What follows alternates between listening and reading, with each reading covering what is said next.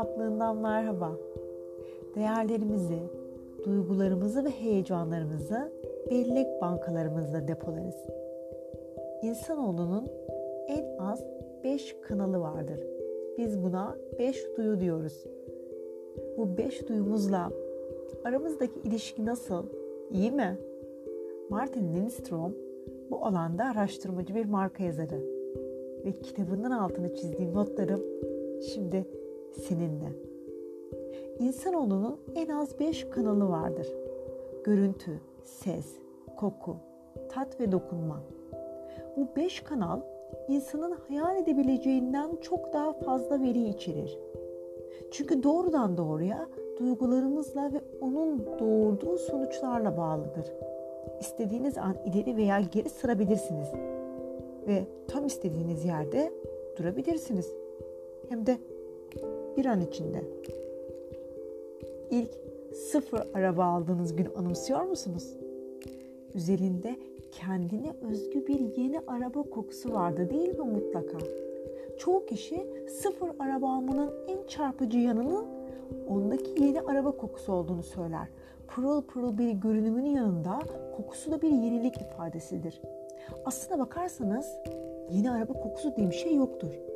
Bu yapay bir kurgudan, doğrudan fantezi yaratan başarılı bir pazarlama oyunundan başka bir şey değildir. Bu kokuyu fabrikada görebileceğiniz yeni araba kokusu içeren aerosol kutularında bulursunuz.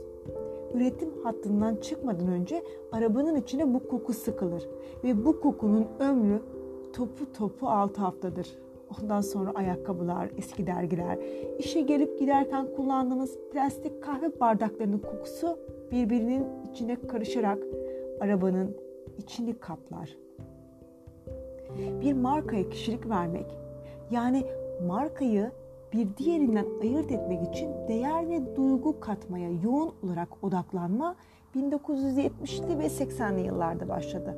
O tarihten bu yana markaya bakışımızda sarsıcı değişiklikler olmadı. Dünya çapında etkileşimli bir araç olan internet ağında bile hala başlıca reklam aracı olarak banner şeklindeki reklamlar kullanılıyor. Burada bir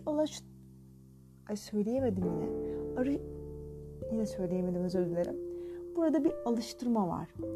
Birlikte yapalım. Markanızın duygu modelini, yani bir duyu grafiğini çizin ve onun görsel ve işitsel bakımından nasıl bir etki yarattığını tarif edin.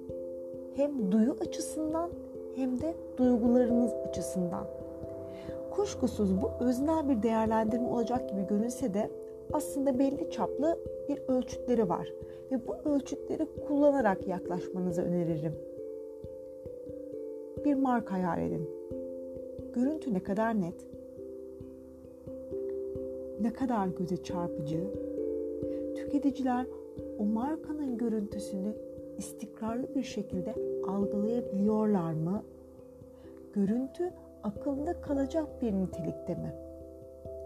Günümüzün marka yaratma süreçlerinde ağırlıklı biçimde kullanılan birinci boyut görsellik, ikinci boyut sestir. Üçüncüsünü koku karşılar.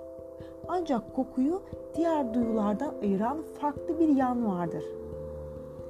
Gözlerinizi kapayabilirsiniz, kulaklarınızı örtebilirsiniz, dokunmayabilir ya da tatmak istemeyebilirsiniz. Ama soluduğunuz havaya karışan kokuyu almamanız mümkün değildir. Devre dışı bırakamayacağınız bir duyunuzdur bu. Aldığımız her nefeste koklarız. Yani günde 20.000 kez kadar koklarız. Yeni bir ortama giren bir hayvanı izleyin. İlk yapacağı şey etrafı koklamak olacaktır. Hayvanlar güvenlikleri için gereken bilginin çoğunu kokular aracılığıyla alırlar. Koku aynı zamanda anıları uyandırmada olağanüstü etkilidir. Çocukluğunuzda yaşadığınız evin ayrıntılarını anımsamakta zorlandığınız bir sırada ev yapımı ekmeğin burnunuza çarpan kokusu sizi bir anda geçmişe götürebilir. Dokunma ise genel esenliğimiz konusunda bizi uyarır. Acı, derimizden beynimize doğru yol alır ve dikkatli olmaya çağıran uyarı sistemlerini devreye sokar. acıyı hissetmeyenler tehlikenin hiç farkına varmadan ağır bir yarasını alabilir.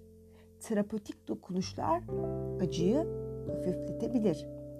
Tat alma kabarcıkları denilen özel yapılar vasıtasıyla tatlar aldığımız biliniyor.